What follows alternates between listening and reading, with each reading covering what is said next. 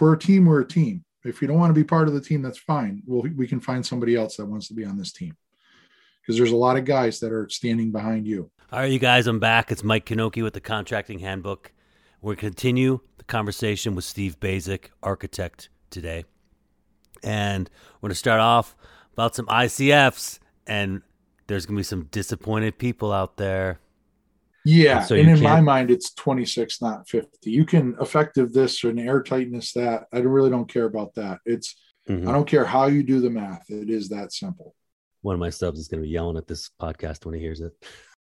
Then we're going to get into that builder architect relationship.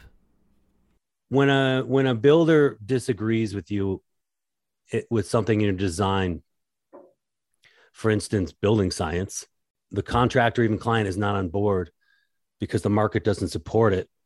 You know, you hear these arguments. What do you say? you know a couple clauses one we we work together and, and solve this problem together and two once we solve it we don't talk about it anymore And we've all made that mistake in the planning process of making assumptions about what your subs are going to do. they were all i just assumed that the plumber was going to center that on that wall or the electrician would center that light on this bay window. The rewards of working with people you know and care about when it goes well. And it can be super rewarding to work with friends on when it when- can because when we both you know we're both we're doing this hilltop arrow project and we both have done a number of videos and uh, it'll be very rewarding to sit there and high five each other and say yeah we killed it. We did a good job. And you feel good about it And then you get those clients with the big ideas. hardest part's paying for it which is one of my favorite comments right It- And then something that people really don't understand between remodeling and new construction. i mean new construction is far easier to do but the remodeling makes the mind work a little more And finally, the answer to the question you've all been waiting for. Okay, so why do architects insist on goofy eyewear? I hope this extra long intro didn't scare you off. My talk with Steve was so much fun. Please join us.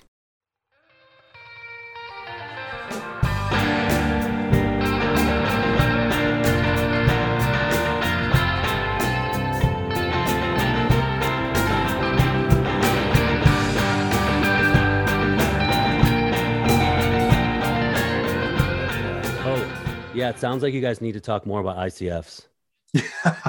We get we we get two or three questions a day, and what's what's really interesting is, you know, we just so when we do our podcasts, we get together and we we do about twelve or fourteen of them at once. Gotcha. So I was I was just down in uh, Missouri with Peter and Jake, and we did I don't know twelve or thirteen of them this past weekend. And uh, and it we inevitably when we ask, hey, what do people want to hear about? Somebody always says, oh, you should talk about ICFs, or you know, people in the comments, oh, I you should do this out of ICF. It's cheaper, or it's it's a better um, material, whatever. But anyways, I have like three projects on the boards right now, and they're all ICF. So it's going to be a topic inevitably that we're going to have to talk about, and um, so it's uh, it's interesting because when the lumber prices went up, everybody's like, "Oh, I should build ICF because lumber costs a lot more." It really didn't cost any more than ICFs, but for whatever reason, there's people that want ICF houses now, and um, one of them is actually quite big. It's closing in on about eight thousand feet of Hmm. ICF. So with a barn and stuff. So we're going to have a lot of Lego blocks on that job job site for sure. No doubt. Uh, I'm considering doing an ICF house next year. We'll see how, things are going. I haven't. I've used ICF a bunch in crawl spaces and stuff, but not. Yeah, I've used them as Uh. components. I've never used them as the house system. Yeah. Like I, I and and most of the time it's below grade because I don't know how it is up where you are, but it for a long time around here, eight foot foundations were the norm. To go to nine foot was, oh my God, you want me to go an extra foot? That's it, it would cost like 30% more to make the foundation a foot deeper. And so when we got to some clients that said, Hey, I want like a 10 or 12 foot basement, it's like, oh man, now we're would be killing our foundation guys with that request. So we would just move to ICFs because with ICFs, it's okay, we'll just put two more courses of block on it. Mm-hmm. And the system is the same. And um, I just did a, a house that we're finishing up, but it has a 10 foot basement, and we use the perfect block, which is an ICCF. Um, insulated um, composite concrete form. So it's 100% recycled EPS that uh, they use to make the block. So you can feel good about that. And it's a 70% reduction in concrete. So you can feel good mm about that too. Um, and we get the 10 foot basement where we didn't really pay a premium for it. Mm-hmm. So, and it, it worked really, really, really well. And I have a couple clients, they saw the videos that I did for that. Um, and uh, then they said, Hey, can we do a whole house out of perfect block? I'm like, Yeah, and just continue above grade and go up to the roof line.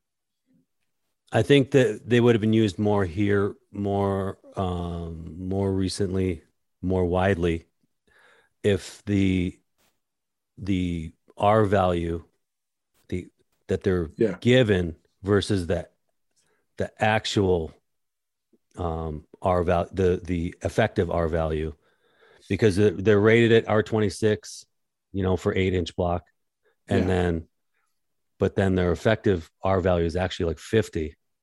But when it's entered into the program that they use to energy rate our homes in Alaska, it it's 26 instead of 50 yeah and so and in my mind it's 26 not 50 you can effective this or an air tightness that i really don't care about that it's you know if you have six inches of eps foam. Eps foam is roughly r4 an inch. You have r24 walls. Mm-hmm. i don't care how you do the math it is that simple. So and you know that's part of us busting on the icf world is they have all these well this is effective. You have an air film here and an air film there and the air tightness you have to account for and this and that. And it's like no. Take the insulation multiply it by the r value per inch. That's what you have one of my subs is going to be yelling at this podcast when he hears it that's right. he's going to be ye- he's going to be yelling at his radio um, or his earphones when a when a builder disagrees with you it, with something in your design for instance, building science, the contractor, even client is not on board because the market doesn't support it. You know, you hear these arguments. What do you say?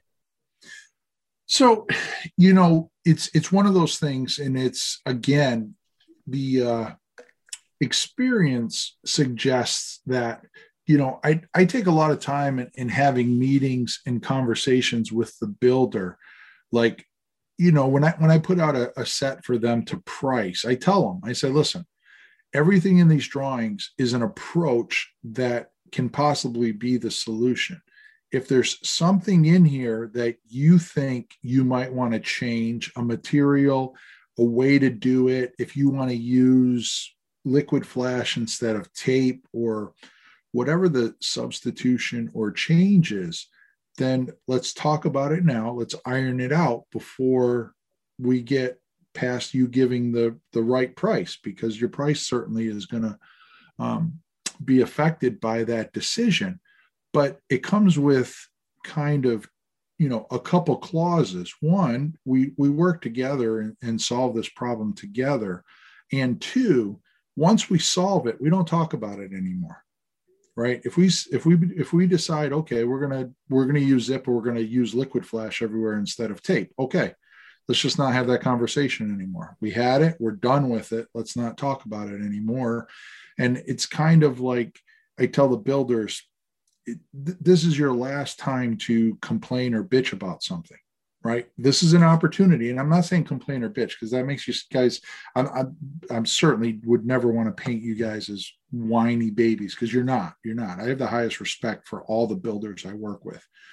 Um, but it's like this is your one opportunity for discussion because the process doesn't lend itself very well to continue this con- this discussion into construction right you, that's a discussion that's supposed to be made while you're bidding the project you come to a conclusion you price that conclusion we offer it to the client as the solution both in fact of decisions but also in fact of pricing and then we move on. And that's how we manage expectations because everybody knows what we're doing and why we're doing it. And, you know, not everybody on the builder's team necessarily needs to know, but at least the owner of the company and the, the estimator or the one that's assigning a price to that needs to understand that you know are we are those screws there? Are those stainless or not? Right? Because there's a big price difference when you're putting up a rain screen system and you said okay all those attachment screws have to be stainless and you're buying 15,000 of them right? There, there's a price difference there. Um, or the fact that they're four inches and not three inches or whatever the case is or you know flat how you flash a window. It's it's not uncommon on a project to to have 12 1300 dollars in flashing tape around windows on a project. So it's not it's these are all things that can't be taken lightly. We need to we need to have those answers. And so i provide drawings that have a solution that is certainly subject for discussion so hopefully we never get to a point where we're building the project and they're putting up some tape and I go up there and say, you know, that's really not the tape I expected. Right? That that's the conversation that you want to eliminate. Right? Yeah, it's not it's not the first few pages of the drawings that arch- the the builder needs to be looking at. He needs to go to the specs and be like, what what does this mean? Yes. What is right? I need to go into the back of the but that's even here. if you're doing if you're doing a spec house like yourself right you you go in there and you say that's not the mixing valve i expected in that shower mm. right like you have to have that conversation with your plumber are you putting in this one the more econ- economical one or are you putting in the more luxurious one or are you putting the one in the middle of the road like what do you expect because for all intents and purposes even though it's a spec home you're the client right? So right, and have, the house is the house I sell is my legacy. Exactly. The people who so, buy it should be able to sell it and say, "I built it. This guy yeah. built it," and so you're good. Right. So so you know the deal firsthand by partially by being the client that you can't just let your plumbers run willy nilly or your electrician. You have to understand are, are you putting in four inch, five inch, or six inch recess cans in that family room? right? Are they round or are they square? Um, you know, finishes. All those things, you know, because you don't want to walk in there expecting to see something and see something else. Just like me, I don't want to walk in on a project and see something else and be like, "Whoa, wait a minute." Yeah. You know, even no even when some things, you know, I I, I some the last thing I want to hear on a job site is, "Whoa, wait a minute." Yeah. the last thing I want to hear. yeah. Well, and it's like I, I always take the position like, let's just talk this through. We probably even know the answer, but we need to make sure, right? You need to walk through with the HVAC guy and say, okay, the register for here is going to be right there, centered on that window.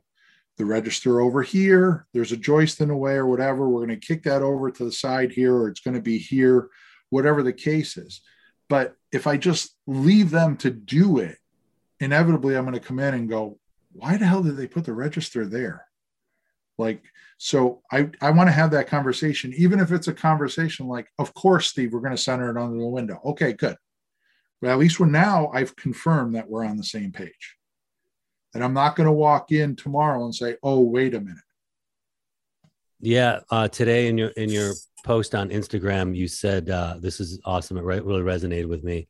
You said that failure is not linear and and of course that was in regard to water ingress into this windowsill you know wicking yeah. up but but what you're what you're just saying it's the same thing if if if you're not on the same page with with everyone yeah. with all the building science with everything then it that failure is is is compounded well and and, and all these and all these guys you know most of the contractors i know that that I work with, especially like eh, I, will give you an example. There's one that I work with. I've been with him for I don't know 26, 27 years. We've never had an argument. We think very much alike, and and he's the first one to say, Steve, just why don't you come down?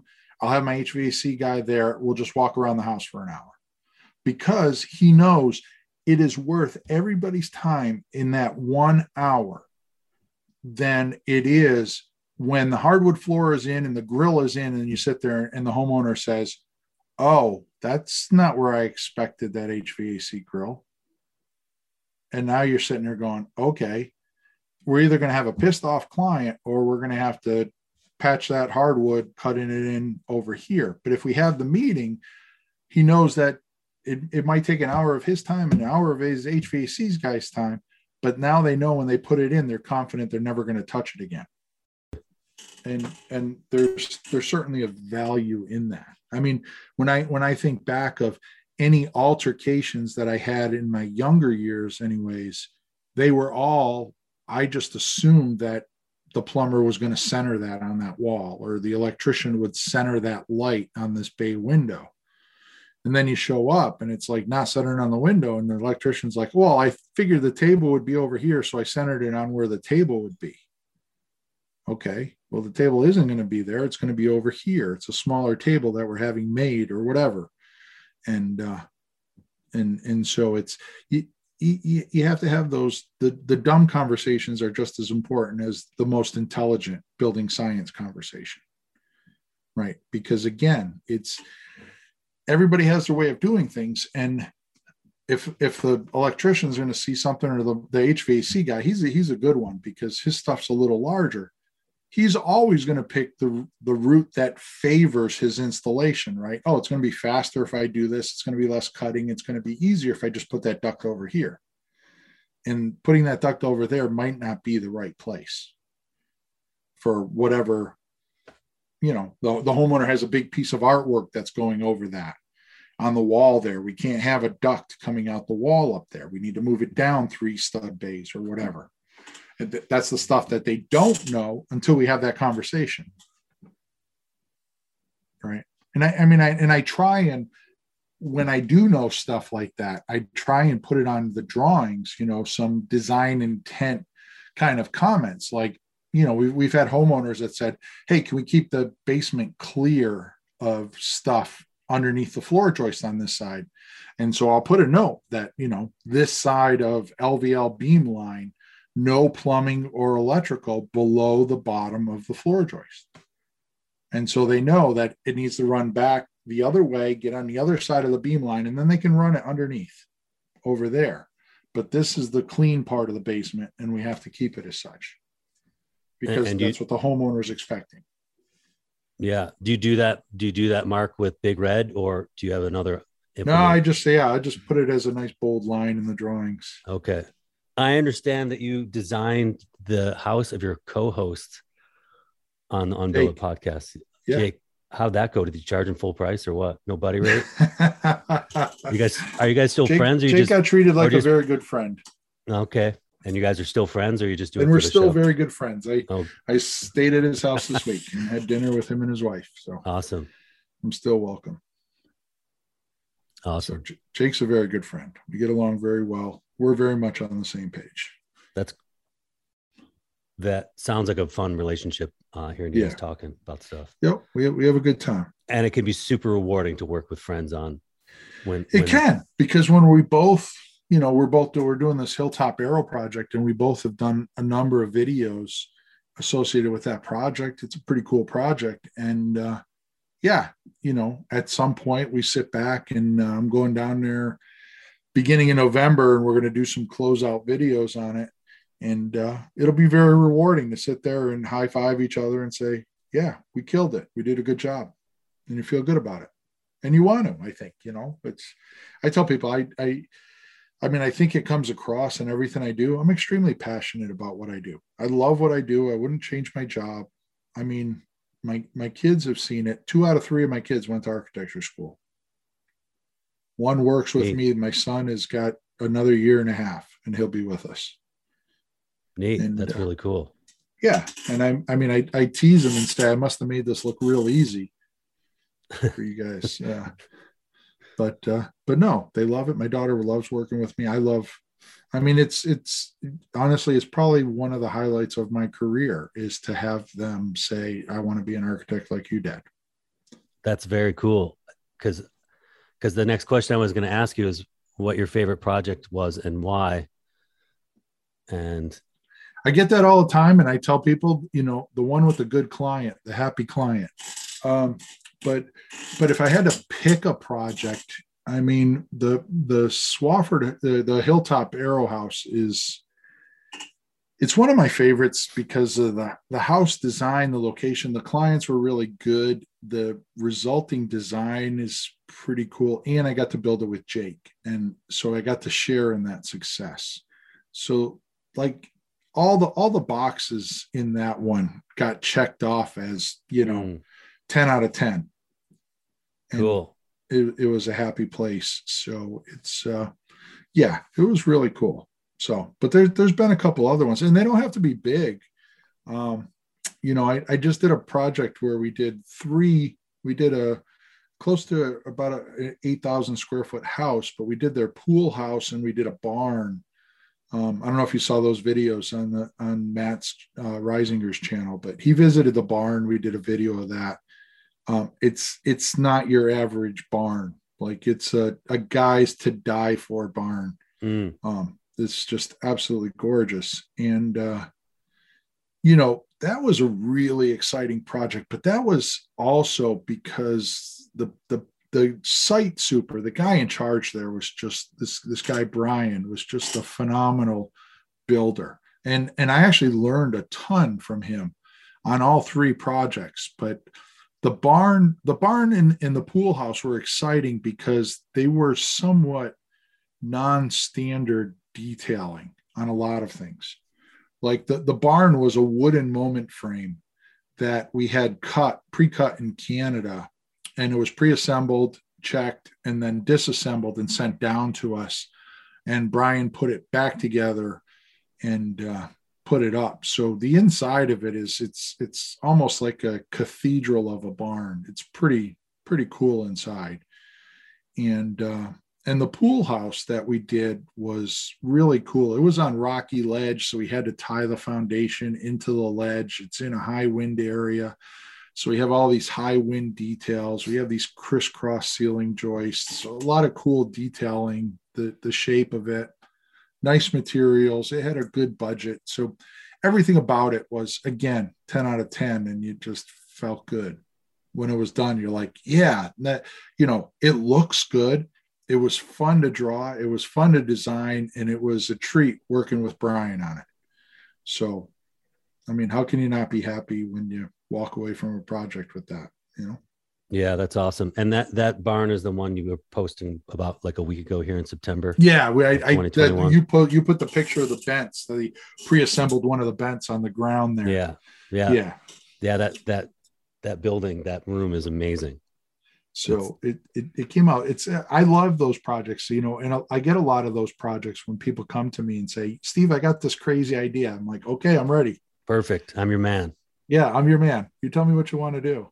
I, I did a project. It's uh, one of one, you know, a, a bunch of projects I do. I can't take pictures of or whatever because of who the client is and that. And so this one project is downtown Boston, one of the wealthiest people in the country. Um, they have a couple townhouses and they were in fear of them sinking. So they said, can we put, we need to um, put new foundation walls under the existing foundation walls. So they were, we actually had guys that a company that would go in, dig underneath the house and pour like four foot sections of foundation wall and, um, and do it. But while they were doing it and had all these tunnels, I was down there with the homeowner and I said, you know, we should just scoop all this stuff out, move all the mechanical equipment down here and reclaim your basement as living space and do a sub basement and they're like, "Oh, can we do that?" And I was like, "Hardest part's paying for it," which is one of my favorite comments. Right? It, it's uh, it certainly wasn't the cheapest project. In fact, it was the most expensive project I've ever done, and I don't think I'll ever have one to compete with it. But uh, we basically dug a basement underneath their basement, where the basement of the floor was 12 feet below the the Charles River water level. Mm. So we built it like a double hull boat from the inside, and we have sensors and filt and pumps and stuff that if water gets between the walls, it uh, kicks off the sensor, pumps turn on, and it pumps the water out so that the interior basement never gets challenged with water. Um, so it was a pretty elaborate project, but it was a lot of fun because everything was kind of a new thought and, and, and it forced you to think a little out of the box on how, how would we solve this? A project where you have to really get into a new mindset is so refreshing. Yeah. You know, you and, get, have to you get, think about it. You get fatigued on clients, you get fatigued on, on, yeah, do on, on things being repetitive, mm-hmm. you know, and it's, it's funny because even like my wife or my, my wife, my daughter will say, Dad, why are we taking on these remodeling projects? Like we have so much new work that we can do. I said, Well, a remodeling project keeps you honest. And it just it's a different flavor, right? Doing it, we're doing a whole house remodel for somebody or renovating half of their existing house and putting an addition on it. It's different than doing a new house. And it's so a lot of times it's very rewarding in that we were able to take this old dilapidated house and turn it into something really cool. Um, so it's you know I take those on just because they become little challenges of. We have one now with that builder that I've been Shoreline Builders that I've been with for 26, 28 years. And it's a, in an old little historic cape that it has some additions on it. It's got probably about 150 years worth of bad decisions. It's in a historic district. So there's a whole bunch of constraints to it, but those constraints are what really lead to some pretty interesting opportunities once you go through the process. And if the clients are willing to spend the money, because those sort of projects, and they are, these, these people expensive. here search us out. We, we've done a couple projects for them on their old house that they sold and did very well on and now got this one so they want to keep the the team together so so we're looking forward to that we just just started that project so it'll be exciting That sounds great. So we've been going here for a little over an hour, and and so I'm gonna begin to kind of wind it down. I'm gonna do a little Yeah. speed speed round. Just throw a couple things at you to you do what you got to do man um, you my best tiny houses. Yes or no? I'm not the biggest fan i i get it but i don't get it Where do you put your stuff? You know, where do you put your um shoes? i think you know There's- adequate space is good but like squeezing into 700 feet i don't quite get or you know? you know, 16 by 10. Yeah, yeah. I mean, 1200, 1400 feet. Yeah. I'm not, and, and, and likewise, I'm not a big fan of, you know, 4,000, 5,000 feet either. Right, because what because a lot of that space is never getting used. It's, it's, it just never, it's when you start doing spaces for very specific reasons, I provide, I would rather have flexibility than be specific. So I'd have rather have a big room with a kitchen in the corner and do whatever. If I want to dance, if I want to wrestle with my dogs, if I want to draw, whatever, go sit at the table in the middle of the room or whatever I got to do. What do you think about offsite building? offsite building i don't think it's quite ready for mainstream yet the problem is is that in in on-site building you're able to spread out the problem across the field of the building. The problem with offsite building is you take all the problems and you migrate them to the joints. And so i've seen a lot of offsite building. It's like you get there and there's all these steel hold downs and this and that and it's like what's going on here? Oh it's like this is a joint where the panels are so we had to reinforce that or do this and it's like it's not quite there yet. I concur. Uh, I what I see, I'm not a big fan of right now. yeah i think the people there that i think the people that do illustrate it as being a positive are doing it to pump their own uh, To make money. yeah to make money and pump their own muscles i guess My next two questions you kind of answered already, but the next one was just gonna be remodels versus new construction. I mean, new construction is far easier to do, but the remodeling makes the mind work a little more. No doubt.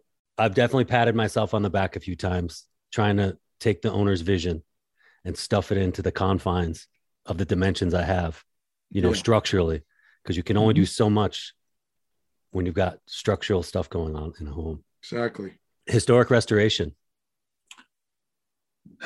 You know, it it has to be something of value, and I and I think then it's worth it. And it's it, the the part that to judge value is a challenge. I the oldest house I ever worked on was a 1690s house. The mm. original house was built in 1690. And I really commend the builder because he was doing it as a renovation addition that he was going to sell. And we talked about many times do we just tear it down? And we both said, you, you can't just put a 315 year old house in the dumpster because it's going to save you $20,000. You can't because once it's gone, it's gone. There, there's, it's not here anymore. So that's a decision that's really hard. We ended up saving it. We did strip it down to the basic house and then we put a big addition on it. But I think there's there's some value in saving some of the things that we have. Yeah, but we don't have a lot of that old stuff around here. Okay, so why do architects insist on goofy eyewear? Goofy eyewear. I don't know. I mean, I don't I don't wear a watch. I don't I don't I it's extremely rare. I probably my wife has probably bought me five or six pairs of sunglasses. I never wear them.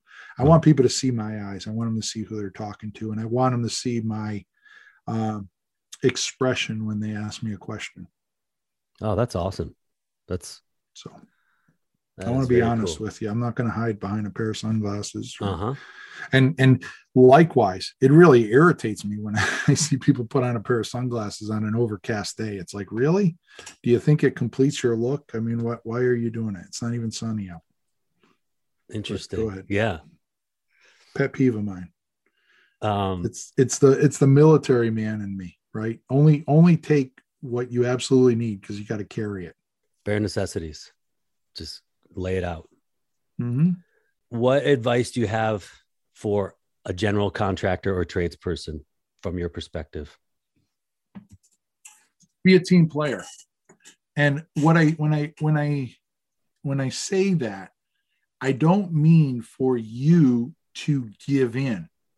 What I mean is for you to be a good team player, but for you to demand everybody you associate with to be as good a team player. I think that there's builders out there that try and get away with stuff. I mean, you can't you can't have a country full of builders and not have some guys out there that are just trying to squeeze through. Likewise, there's a ton of architects out there that don't do their job.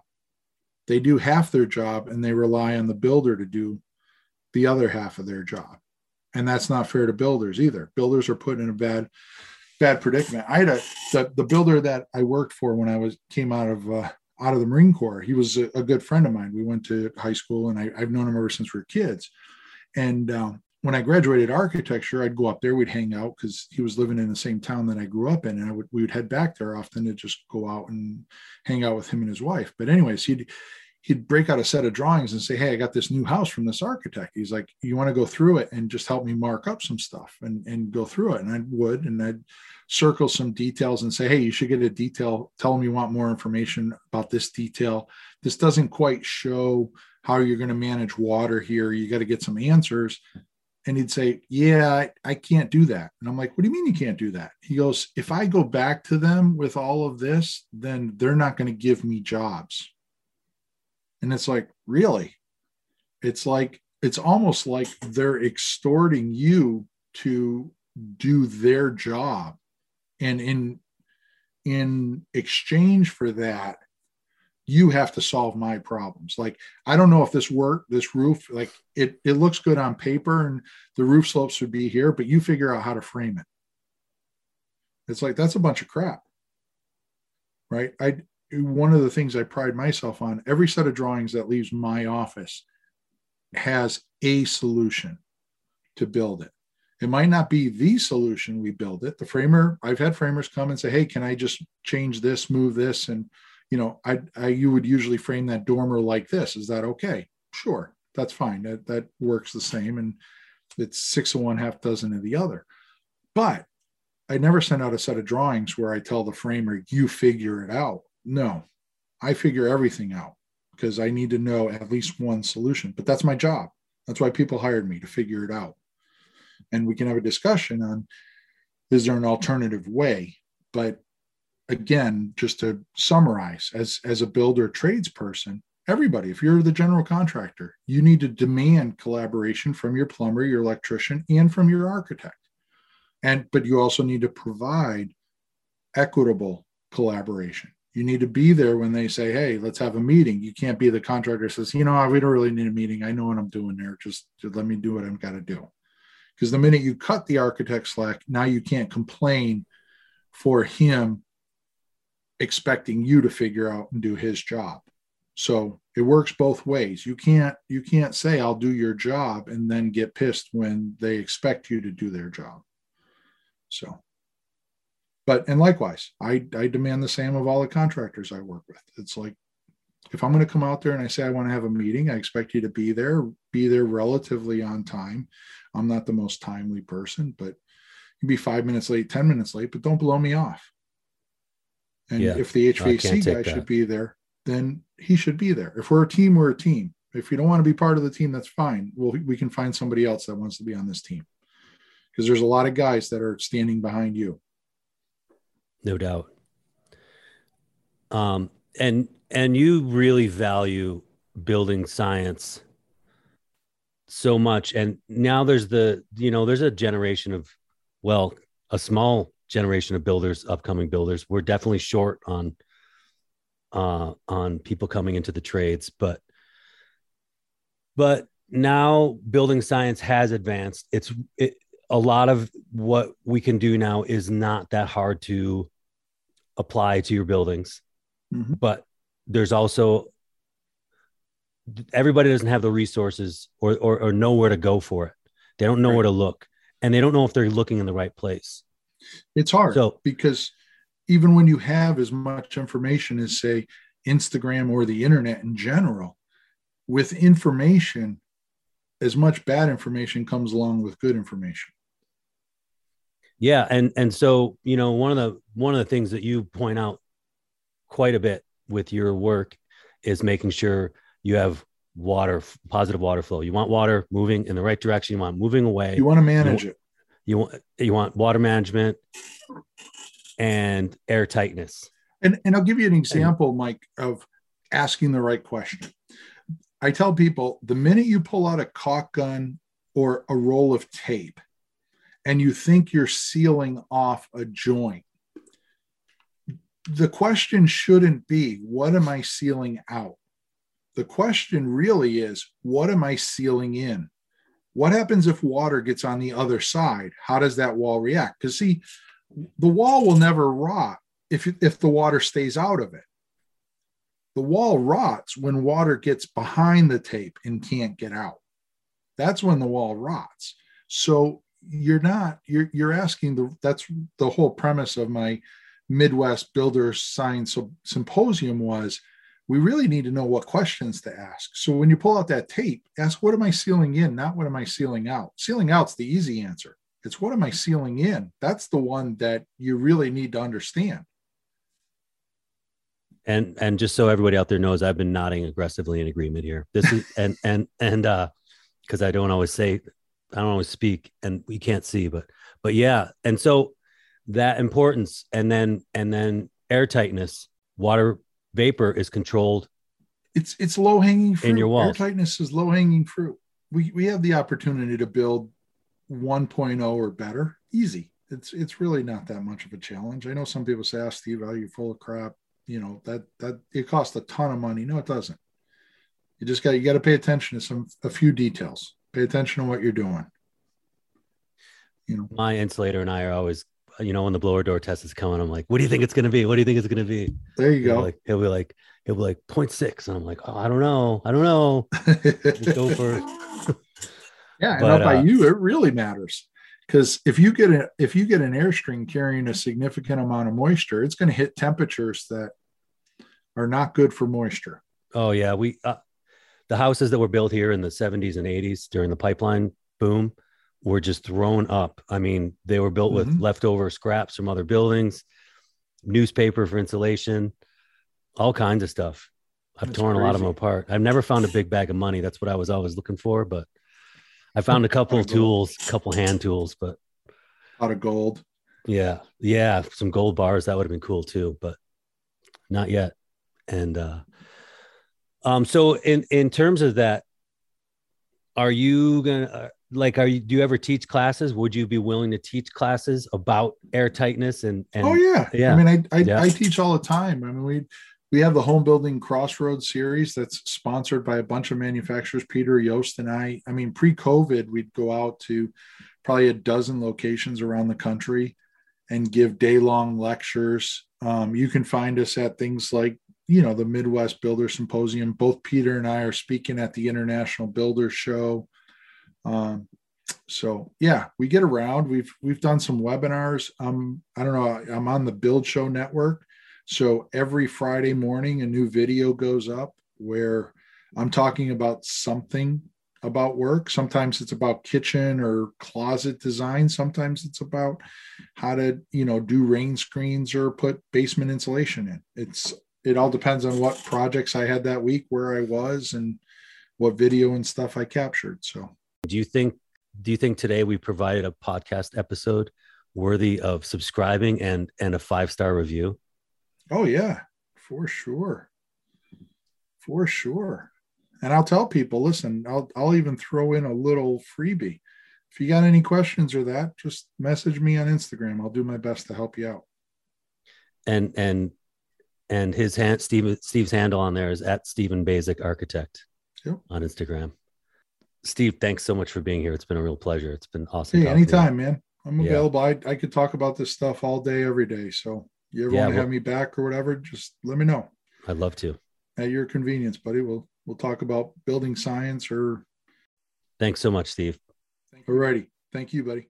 Hey, if you found value in the content of the show or some sense of affirmation for what you're doing, please consider writing review on iTunes, rating me on Spotify, or sharing the pod directly to social media from your phone. And remember, the work we do each day, the stuff we make and leave behind, it's our legacy. So create a legacy that matters. All right, that's all I got. Later.